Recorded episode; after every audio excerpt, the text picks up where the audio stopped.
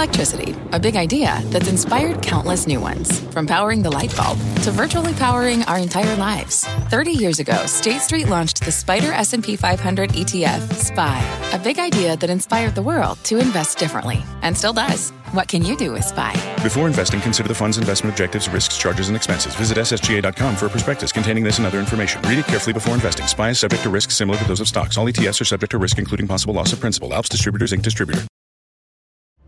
I'm Scott Wapner, and you're listening to CNBC's Halftime Report, the podcast, the most profitable hour of the trading day. We record this live weekdays at 12 Eastern. Listen in.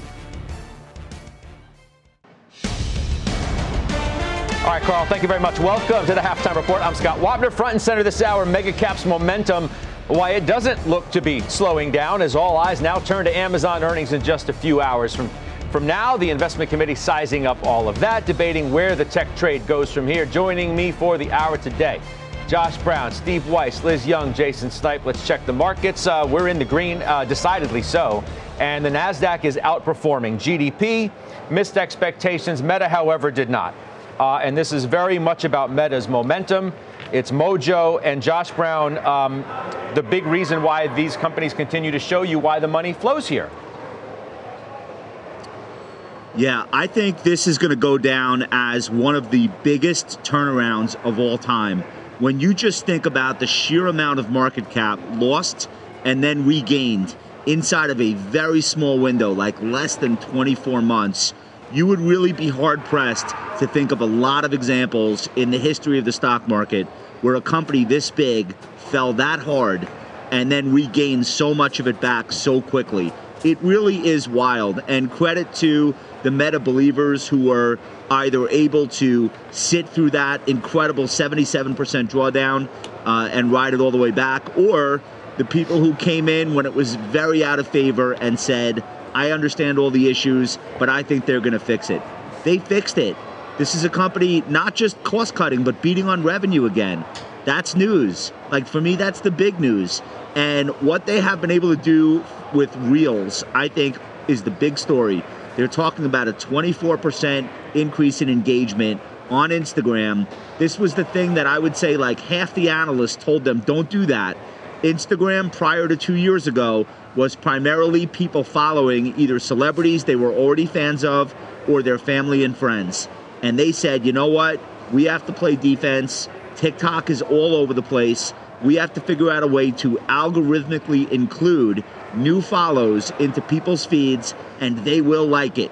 And again, half of Wall Street said, no, they're not going to like it. They got used to Instagram being their family and friends. Don't do it. They did it anyway. It worked. They have the engagement. The dollars will soon follow, successfully fending off TikTok on their own turf. And I think that that is, if you're a shareholder, that was the thing that you were most worried about a year ago. Mm-hmm. Now the stock is up substantially off the low. It's back to being 1.4% of the S&P 500 and you have a lot less to worry about from that standpoint. Do you remember that conversation that you and Stephanie Link had some time back, Josh Brown, when Sure uh, do. I do, right? When she sold Alphabet. Sure do. And she bought Meta, and you said something to the effect of, "Good luck. You're going to you're going to sell Meta." Uh, I think it was still Facebook, called Facebook, and you're going to buy Alphabet back. And that turned out to be one heck of a move by Stephanie Link, didn't it, Josh? No doubt about it. Steph deserves all the credit on. I don't know where she bought it originally, but whatever. She's still in it. The stock is working. You know, Weiss, the other thing is maybe the re rating uh, is not complete, as New Street tried to claim it was when it downgraded Meta on the 17th. And that was the crux and title of their note that this re the year of efficiency re rating is likely complete. Um, obviously, it is not. Yeah, I'd agree with that uh, from a momentum standpoint for sure. Zuckerberg uh, doesn't get the credit he deserves. He generally gets too much of the blame and, and not enough credit. But here he said, hey, you know what? Times have changed. Uh, the investors want us to spend less on the metaverse. We're still committed to it, still going to spend. But uh, but we're going to control that spending. And like the other big tech, big cap tech companies, take advantage of the environment to get more efficient. So all that's working. But I, I, think moves like this in, in the stock and other stocks that we've seen, like Microsoft, are really more comments on the market than uh, than on the company themselves. I mean, it just shouldn't have this kind of move, particularly when the stock is just about doubled from the lows already. We'd have thought, I think a lot of that was already absorbed absorbed into the stock price. So yes, so it's the momentum keeps going in. People want to buy more of the winners. Uh, I don't know. I doubt there was a big short interest here. I haven't looked because typically it doesn't matter. It's so liquid. But I think that's what's doing it. So the market's been both both very punitive and very gracious in rewarding winners. So I don't know that you can say this is part of an additional re-rating as much as it People perceive safety here. They perceive the turn's been made. They perceive that you know there's going to be a counter-cyclical play here. They got their mojo back. Recession. Right? They got their mojo yeah. back. They they, they put sure their eye back on the proverbial ball, and they they became more fit.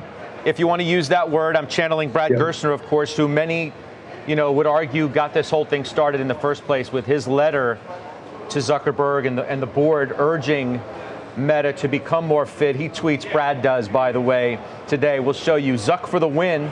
Uh, he sure looks more fit in this picture that uh, that Brad manufactured because there's Zuck, all jacked, uh, and he has the right to be. And by the way, Brad Gerstner is going to join us on Monday from uh, Milken out in Los Angeles. We can't wait for that because uh, he's all juiced up about what they have delivered here.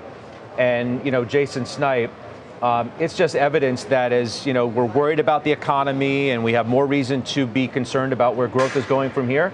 With GDP today missing by almost a full point, 100%. The money's going to flow here.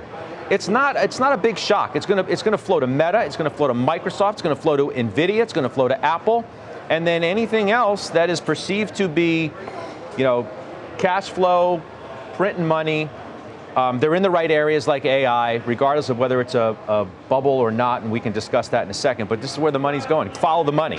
Without a doubt, Scott. I mean, and, and you know, I think coming into this week, you know, our, our concern was around cloud, you know, for, for tech, and you see what Microsoft did.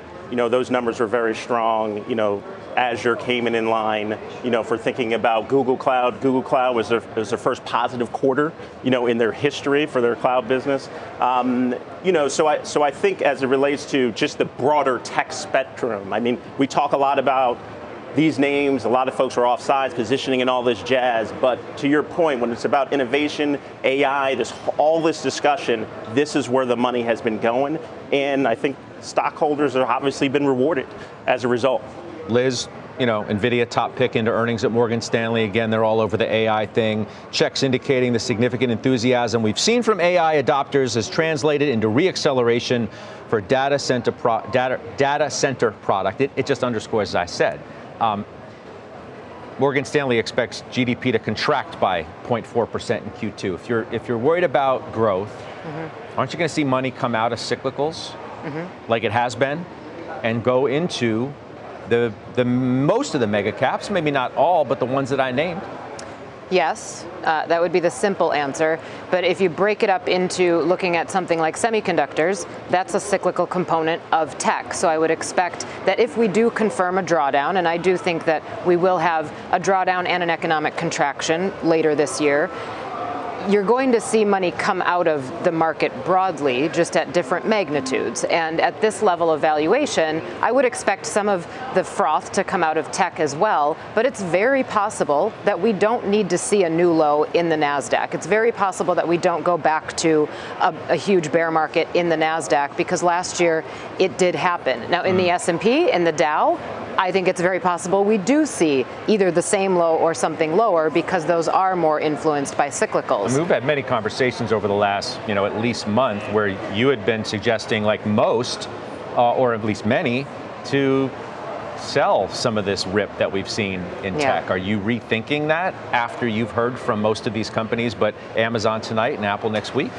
So I had said uh, a couple weeks ago, maybe it was three weeks ago, sell semiconductors. I stand by that absolutely the broader tech universe. Now, if you look at what the leadership has been, it has been a lot of big tech names, and you've seen pretty narrow leadership mm-hmm. in this rally. So we are sort of putting all of our cards in those big names to keep us afloat. I think you can probably trim some gains if you've boat. got. It's a, it's a big boat. Big boat. It is a big boat. But if, if valuations right? are get off the raft and high, get in the big boat. Sure.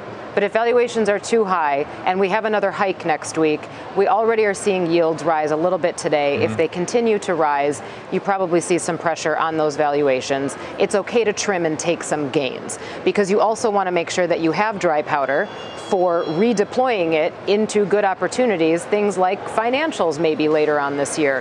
That would be a good upside opportunity after that. Okay, so new 52 week high today from Meta on the back of that beat. Carrie Firestone joins us on the phone right now. She, of course, a Meta shareholder.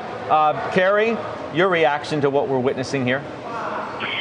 Yeah, hi, Scott. Thanks for having me. Uh, well, we're not surprised, particularly given what we saw with Microsoft. The market has just been looking for confirmation that these big tech names, which are among the leaders in the economy, not just the stock market, but the economy, are on the right track. And with Meta, of course, the bar was higher because they've been cutting costs, they've gotten religion, they're doing the right things about expenses, but they had to start showing something positive on the revenue side. Now, a, a gain of under 3% is not phenomenal when you're talking about big growth growth companies, but it's positive. And they showed for the fourth quarter in a row an increase in daily average users. They talked about um, the less than in prior conference calls. They talked about increasing the reach. They talked about 3 billion users. I mean, you wonder how many people there are on Earth, honestly, when they're three on, on Facebook, Instagram, uh, and WhatsApp. And right. one more of revenue. I mean, that's not nothing. That's a but, that's a big number. These are huge companies. But but how do you so take it? Let's look forward then, because I, yeah. I got all the stuff they delivered in front of me. But how do you reconcile the dramatic increase in the stock from the bottom and how you think about what the upside from here really is, whether uh, this kind of a move today is deserved?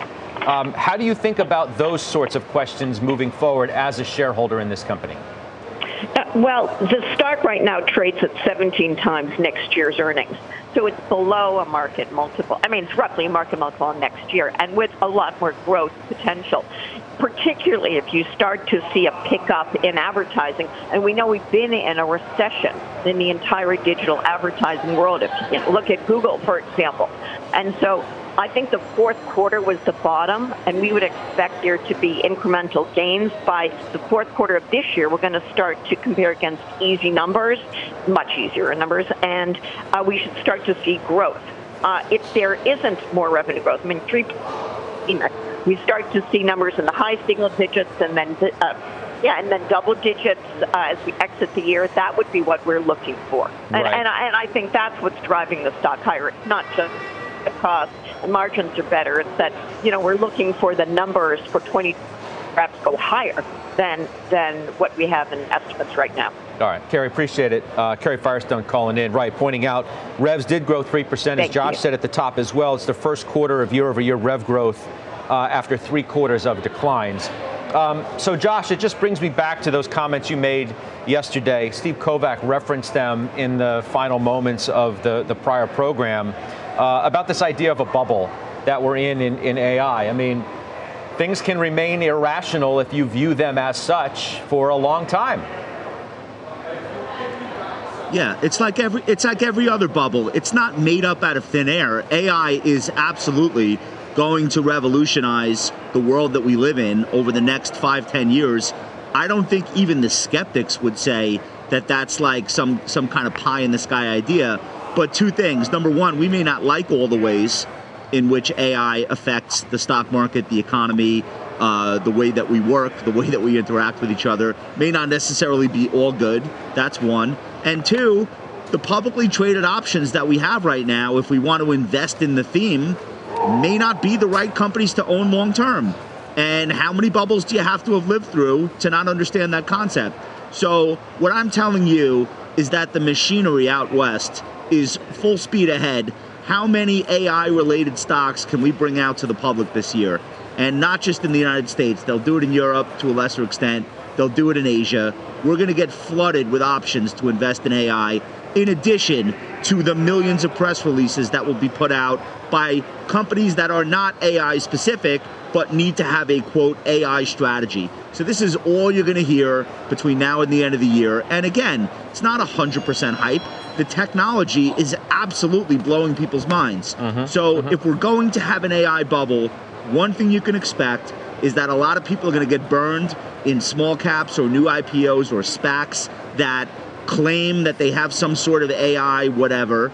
And then the other thing that you'll see happen is people who are a little bit more level headed but equally thirsty are going to gravitate toward the Nvidias and the Microsofts of the world because they are they, they will be seen as the quote unquote safer ways to play AI. One thing's for sure, if you're running money in an active growth strategy, your clients or your LPs or whatever, they're calling you and they're going, "What do you think of AI? How are we going to play AI?" So this is this is what is is going to drive market cap. This is what's going to drive activity. Everyone on this desk knows because we've all seen it before. You will see it again. You're seeing it right now. So I want to steer then the conversation towards Amazon tonight. I mean, Meta mentioned AI 57 times on the com- conference call. Now, yeah, no, Andy Jassy no doubt. May, Andy Jassy may try and mention it 57 times, but I mean, Amazon, Jason 58. Snipe, you own the stock. I'll come back to you in a second, Josh. Jason Snipe, I mean, you, you own it too. Yep. Um, it's obviously not the crux of the story at, at Amazon, so they can mention it as many times as they may want to try and join in the hype parade. Uh, but there are other issues at play. Cloud growth continues to slow. Revenue growth of AWS is expected around 15% to be the slowest year on year pace since 15 Yep. when they started breaking it out. They got the cost cutting, the ad business is slowing, e commerce sales have been decreasing as well. Now, you could say, okay, maybe the bar is extraordinarily low Yes. going into tonight for all of those reasons that I said. How do you say? And I agree 100%. I think, you know, as it relates to AWS, clearly there's deceleration. There's been deceleration across the cloud with all the major players in the space. But, um, you know, 15%, I think, again, it's kind of right-sizing that, that part of the economy, I think, is normalizing. Um, I do think, you know, we've talked a lot about this goods to services move. I do think there might be some reacceleration in e-commerce, you know, for, for, for Amazon's business. Also, the cost story is a big story. They hired 746,000 people through the pandemic and only shaved 18,000. So operational margins will be in focus. But I think, honestly, I think that I think the print will be decent. You know, I I'm not terribly concerned about it. I think we could continue to see some acceleration. It's obviously performed well year to date. It's performed year to date uh, well, Josh, obviously, but it's been, you know, maybe the most questionable of all of the so-called FANG stocks over the last year plus. So how do you see it heading into the number? Yeah, I mean, I, li- I'm, I'm a shareholder, so I like that it's rallying into the number, but this has definitely been a laggard on the way back up from those October lows. We really haven't gotten the same uh, move higher that we saw with Meta. But I think the reason is obvious. With Meta, everybody on Wall Street agreed to like, what do we want to see from this company? We wanted to see lower the the the benefit of those lower expenses play out on the bottom line. We wanted to see some semblance of revenue growth or approaching revenue growth come back. And we wanted to hear a lot less about the metaverse and we wanted to hear a lot more about the really important businesses like Instagram. So Facebook knew what the script was, and that's the script they were able to deliver on. I don't know what Wall Street wants to see from Amazon. I feel like it's almost all over the map. And there are concerns with multiple parts of the business.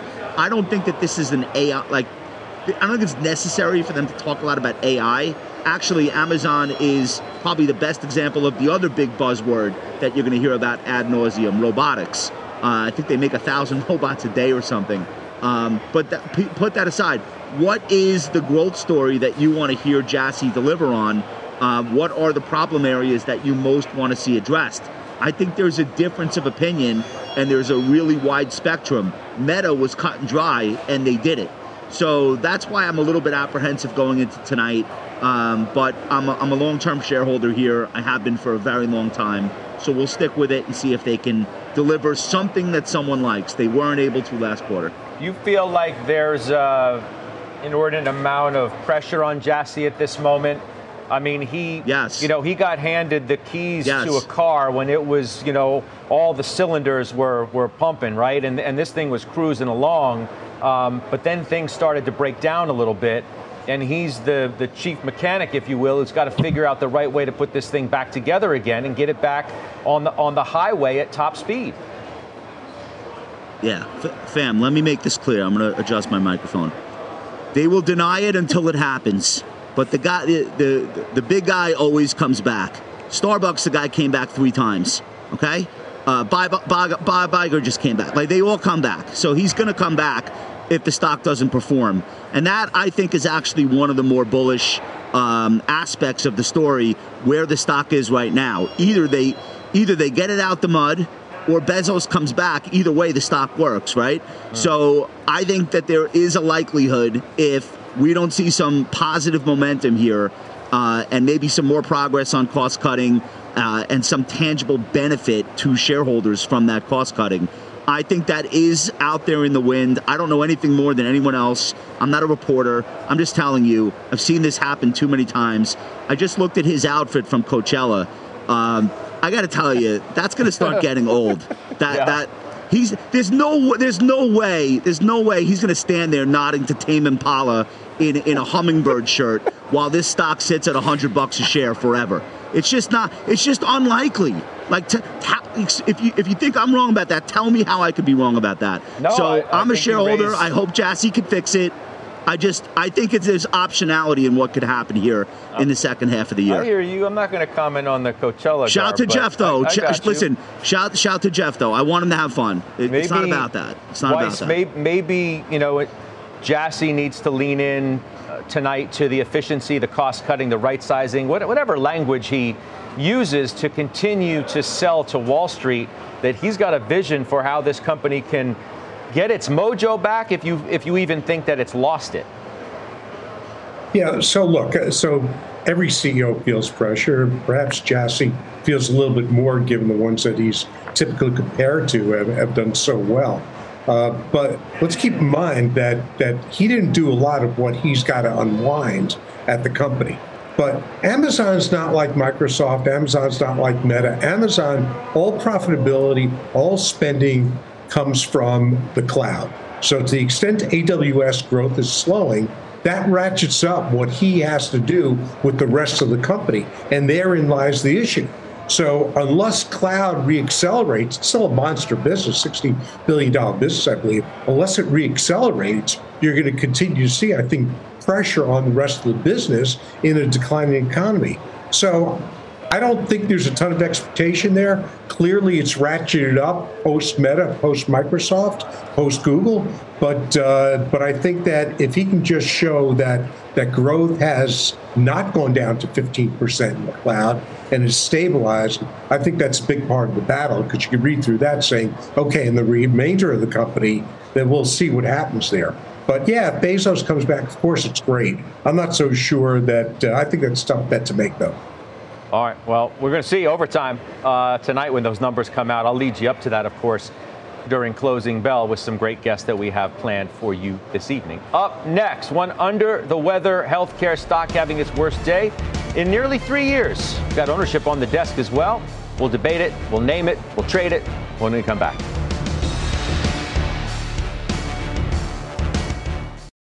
Old Dominion Freight Line was built on keeping promises. With an industry leading on time delivery record and low claims rate, we keep promises better than any other LTL freight carrier because we treat every shipment like it's our most important one. Visit ODFL.com to learn more. What does it mean to be rich? Maybe it's less about reaching a magic number and more about discovering the magic in life. At Edward Jones, our dedicated financial advisors are the people you can count on for financial strategies that help support a life you love. Because the key to being rich is knowing what counts.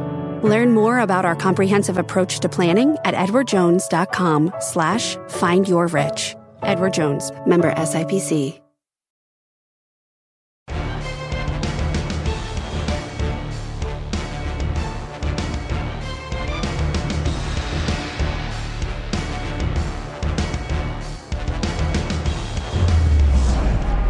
Welcome back. Markets having a little bit of a rip here. Let's get to our chart of the day of a stock that is not. It is AbbVie. It's down 8%.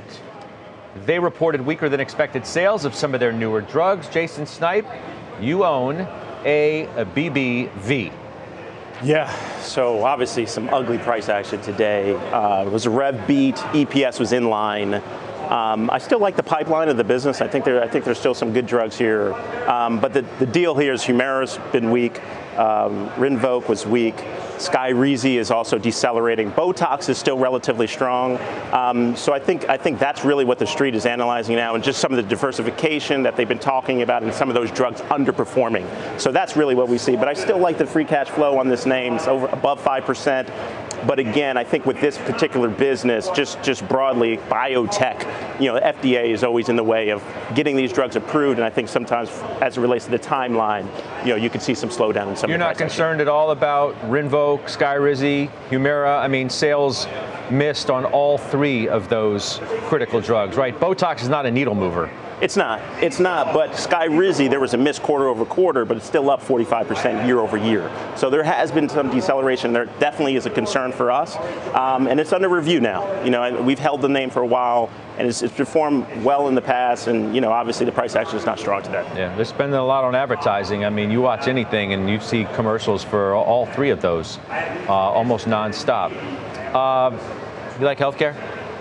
I have liked healthcare as a long term play for a long time. Yeah. I think at this point, if you're looking at something like pharmaceuticals and biotech, particularly in the small cap space, but also the large cap space, it is kind of a growthy play. And I might wait it out a little bit here. But healthcare in the large cap space and other places is probably still okay for a long term hold. Weiss, so you, you still own Humana, right? Yes or no? Yep. You yes, I still do. you Yeah. still own- I actually added to it after the quarter. I thought the quarter was uh, was pretty good. Went to his trade and and you know I, I like it, and I also added to United Health. Yeah, I thought you owned United Health. I thought that wasn't on my list, but yes, I, I thought you still own that. And obviously Moderna. So profitable healthcare is still where you're at. Yeah, and actually United Health is my largest position at this point. So um, so yeah, it's still where I am.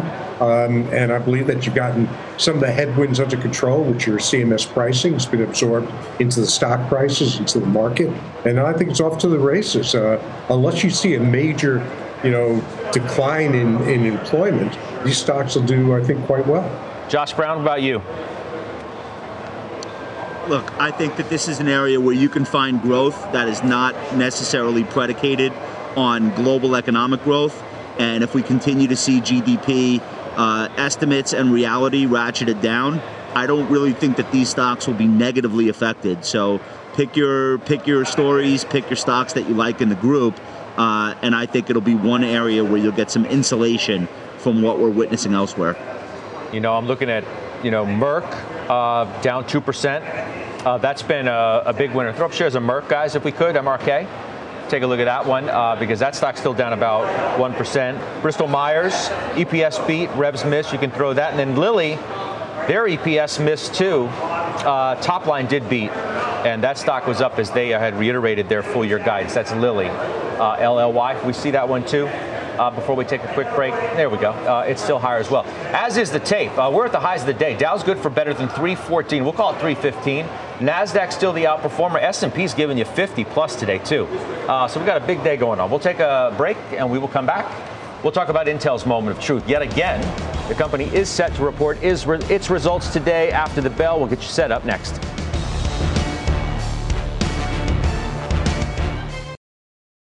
B2B selling is tougher than ever, and we feel your pain.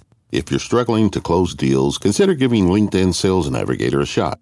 This sales intelligence platform helps professionals like you engage high value customers, drive higher revenue, and increase sales performance. Sales Navigator also guides you in targeting the right buyers, highlights key signals such as job changes or which accounts you should prioritize, and uncovers hidden hot prospects so you can find those buyers that are most likely to convert. Fueled by LinkedIn's 1 billion member platform, Sales Navigator gives you the most up to date first party data, enabling you to unlock conversations with the people that matter. Right now, you can try LinkedIn Sales Navigator and get a 60 day free trial at linkedin.com slash halftime report. That is linkedin.com slash halftime report for a 60 day free trial. Let LinkedIn Sales Navigator help you sell like a superstar today. Just go to linkedin.com slash halftime report and get started.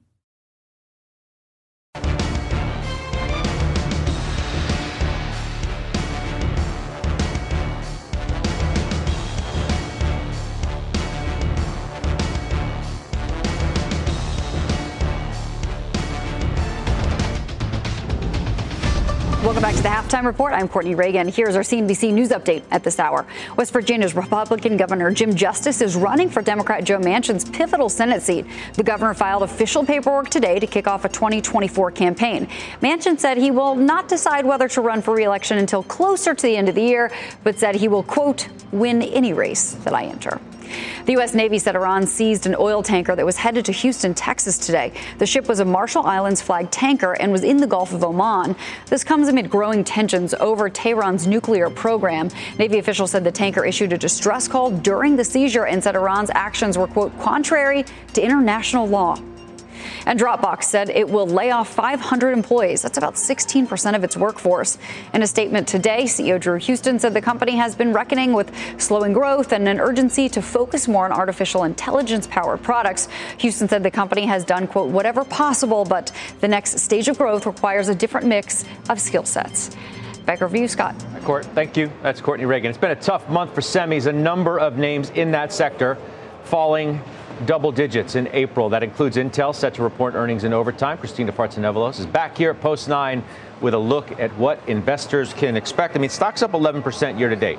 I don't know what okay. that does to where the bar is for a company where the bar has been pretty low yeah. for a long time at this point. Speaking of that, we're right? expecting a 40% drop in uh, just Q1 revenue alone, and that's because the company warned that. But the big question I want to ask is it all priced in? And I ask that because STM Microelectronics, which is a European company, they're down right now 8%, and that's because of weak consumer electronic demand, something that you would think would already be priced in, but clearly isn't. So the narrative right now on Wall Street is that the PC bottom is pretty much in. Microsoft just yesterday said, quote, PC demand was a bit better than expected particularly in the commercial segment, but of course, inventory levels still high. Texas Instrument implied a PC bottom, even though they didn't actually say it forthright.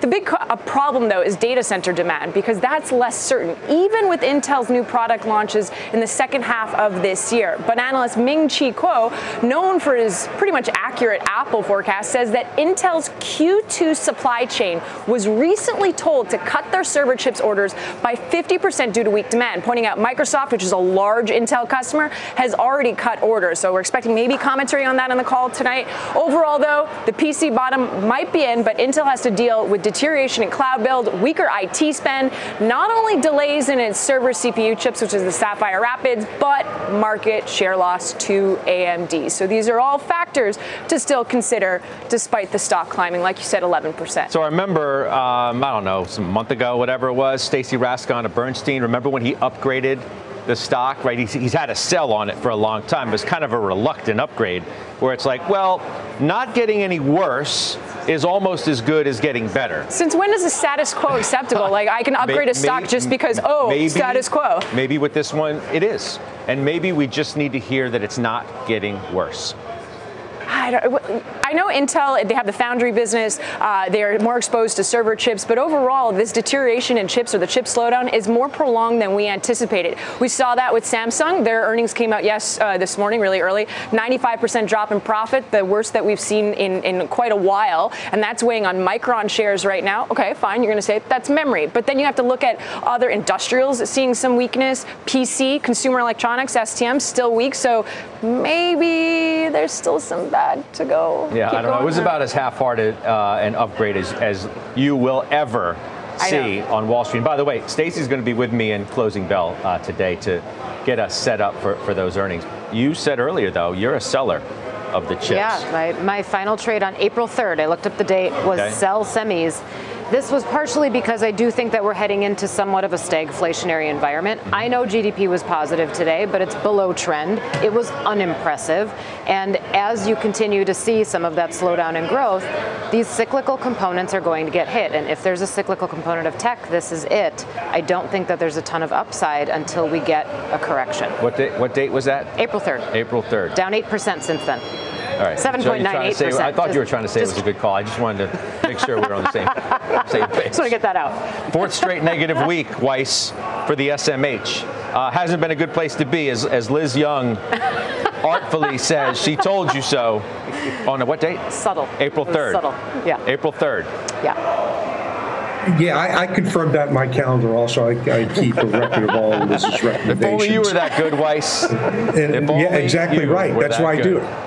Uh, April 3rd at 12:14 in the afternoon Eastern Time. uh, look, I mean, you know, there's people want to believe the recovery is there, and while inventories have gotten better, in other words, not not as fat, uh, inventory is still an issue. And if you look at memory, uh, you're getting no response despite Samsung saying, hey, you know, we think that this is the bottom.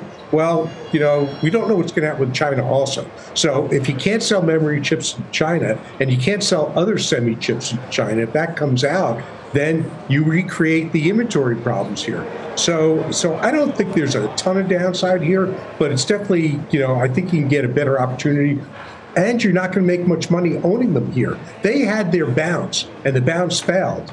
So NVIDIA is just a special breed. You know, maybe that keeps going, even though that's weakened someone as well. That's all going to be about the quarter. It's going to be binary. But if I can just mention data centers, uh, data centers are going to be a phenomenal place to be. As you have more AI compute, you've got more requirements for the cloud, for storage in the cloud. So that's to me is just a temporary pause. Plus, with edge computing, I'd want to look at data centers here. I think that's a good spot over the next year, two, three, four, five. Pick it.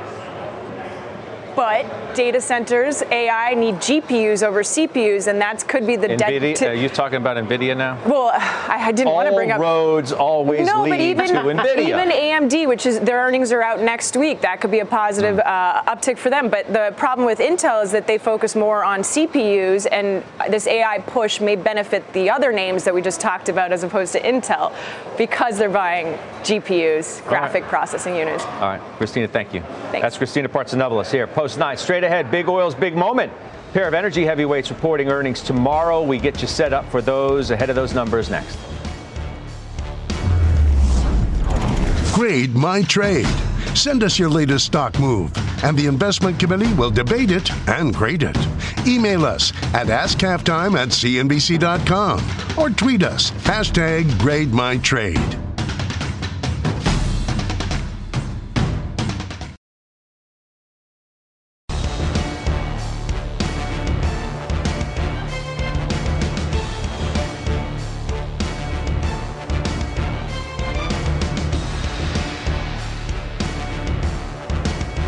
Right, welcome back. Big oil, big earnings uh, tomorrow morning. Chevron, Exxon, both of them. Jason Snipe, give me Chevron first. You own that, along with the XLE. Yeah, but focus specifically on Chevron.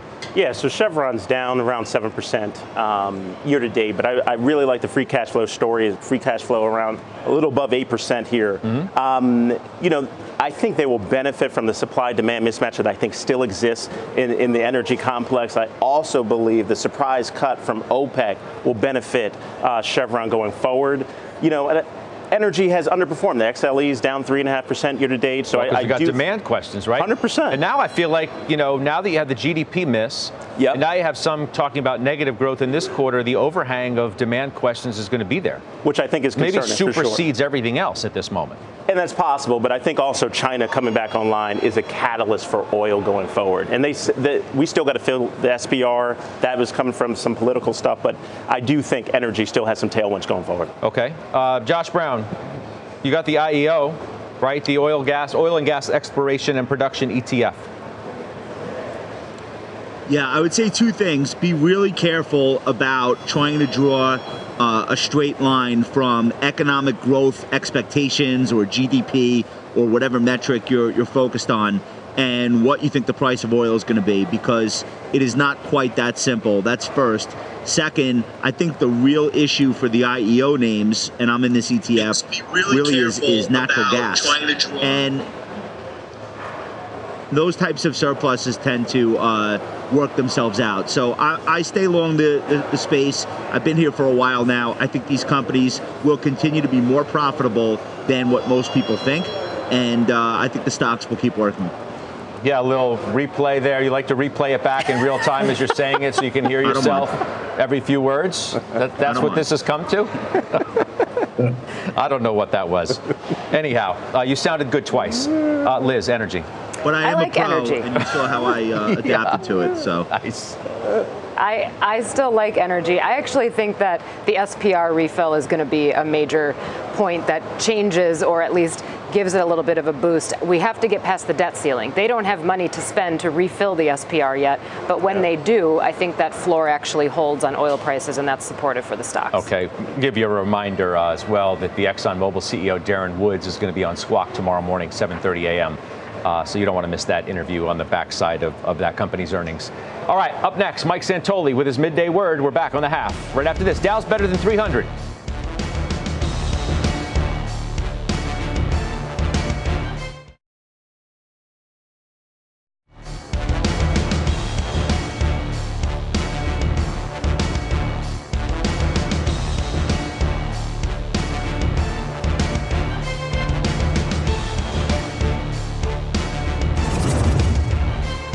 Senior markets commentator Mike Santoli is here for his midday word. I mean, GDP weak, meta good. Yeah. What do we have? Uh, like Fed stop plus mega cap Momo? Is that what today's That's about? That's a big piece of it. Although I think people can take either side of the GDP weak because the immediate market reaction in the dollar and in yields was consumer spending still has momentum and inflation is still sticky. So headline weak, but we can play that however we like.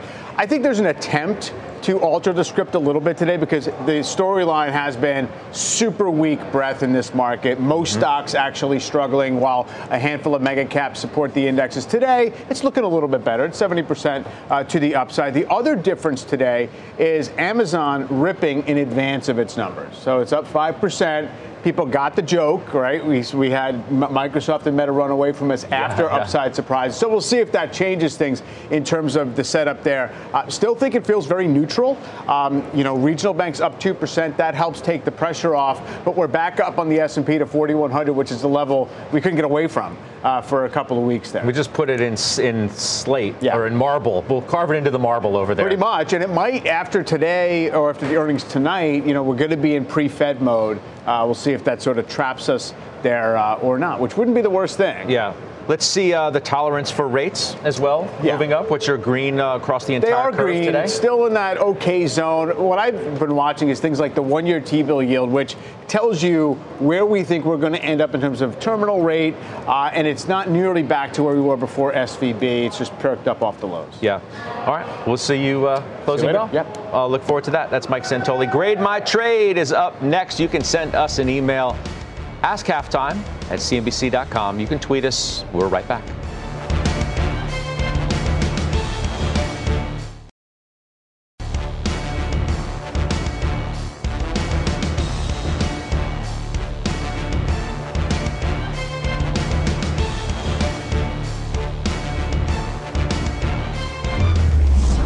All right, trade my trade time. First up, Jason Snipe. All right, Noah bought Target a few months ago at 159 a share. I feel like it's a great investment. He says, as inflation is easing. You own Target. Do you feel like it's a great in- investment? I think it's solid here. I think you know what we saw in the last print in, in, February is inventory. The inventory story is is behind them. I think they're they're working towards getting to operational margins between five and six percent. I think that will happen in this quarter. You're relatively flat on the stock. I also think as as they've recharacterized to a staple, I think that also could be a catalyst if we see some form of a slowdown. This All quarter. right, Steve Weiss from Terry. Uh, bought Bunge for a long-term position on December 15th. Buy, sell, or hold? What do you think? I'm still holding on to mine. They'll report May 3rd. I think the stock's cheap. I mean, you know, aside from it being basically a commodity stock and is always going to look cheap, I think this one's particularly cheap. However, it's been stuck in a rating range in a range of 90 to 100. I think we'll go through the upper end of it. I'm looking forward to a good quarter. Okay, uh, Liz, to you uh, from Pete. Uh, CNBC contributors have been talking about gold. What percentage of a portfolio should be in gold, and how would you play that? I am one of the people who's been talking about gold, mm-hmm. and I do still think that it's a good opportunity. The question is really where do you take the money from? If you have cash laying around that is not yet invested in a money market or a short term treasury to get a yield, gold in this environment serves a preservation cause. And you want to think about what are you trying to preserve? Everybody's percentage is going to be different. I'm a pretty firm believer that 5% is about the minimum that you want to put in something to really make it count. So as long as you have enough other preservation in the portfolio, think about five ish as a minimum. Okay. Joe T's been talking a lot, as you know, about gold. Uh, he's been in there. Newmont Mining, you have two, Josh, right? Uh, yes, I'm in Newmont just because I don't really trade commodities, but I agree with what Liz said. Um, I'm not religious about gold one way or the other. I just think technically it's about to break out. I understand the fundamental story as to why it's about to break out, and when it does, I think Newmont. It may not be the best way to play it, but it's the way that I'm happy uh, to to play it. Okay, we're going to step away. We'll do final trades next. Are you following the Halftime Report podcast? What are you waiting for? Look for us in your favorite podcasting app. Follow the Halftime Podcast now.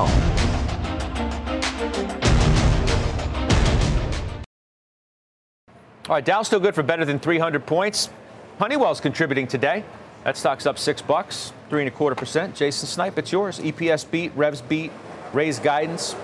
Yeah, triple play, triple play, and I think you know the the, the strength in aerospace is, is still there. You know, I think that's playing out in the stock. There's also a lot of backlog in terms of orders, and I think that's why we're seeing a nice run here. Okay, throw up Amazon too, uh, guys, if you would. Let's just check on that again as we talk about their earnings that are coming tonight in overtime.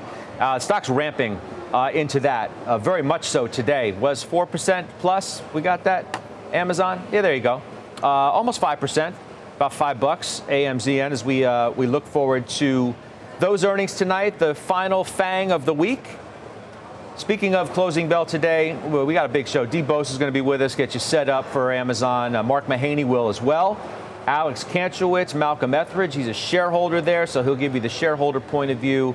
Joe Terranova with us, Stacy Rasgon. He's a top ranked chips analyst as well as we look forward to Intel and their report. But let's do final trades before we get out of here. Lizzie, why don't you start us off? Final trade today is energy for many of the reasons I mentioned before. I do think that there is a floor on the prices, and I think demand stays strong. Okay. Jason Snipe. Honeywell for all the reasons that I mentioned earlier, but it's a nice pop, and I can see continued runway from All here. right, he's reiterating a buy, in other words. Uh, Honeywell, good for 3%. Uh, Stephen Weiss. I still like United Healthcare. I think that stock's going to be off to the races. All right, you guys are really original. Josh Brown, you have something new? I'm going into uh, the print tonight, long Amazon. God help me. All right. All right. Thanks, everybody. I'll see you at closing bell. Uh, 3 o'clock. The exchange is now. You've been listening to CNBC's Halftime Report, the podcast. You can always catch us live weekdays at 12 Eastern, only on CNBC. All opinions expressed by the Halftime Report participants are solely their opinions and do not reflect the opinions of CNBC, NBC Universal, their parent company, or affiliates, and may have been previously disseminated by them on television, radio, internet, or another medium. You should not treat any opinion expressed on this podcast as a specific inducement to make a particular investment or follow a particular strategy, but only as an expression of an opinion. Such opinions are based upon information the Halftime Report participants consider reliable, but neither CNBC nor its affiliates and or subsidiaries warrant its completeness or accuracy, and it should not be relied upon as such. To view the full halftime report disclaimer, please visit cnbc.com forward slash halftime report disclaimer. Did you hear that? That's what an estimated 500 horsepower sounds like. X gon' give it to you. How about that? That's a premium Bang & Olufsen sound system with 18 speakers and a Biosonic sound experience. wins Daytona. And that, that's our legacy. You ready to be a part of it? X gon' give it to you. Unlock the energy of the all-electric ZDX Type S. Order now at Acura.com.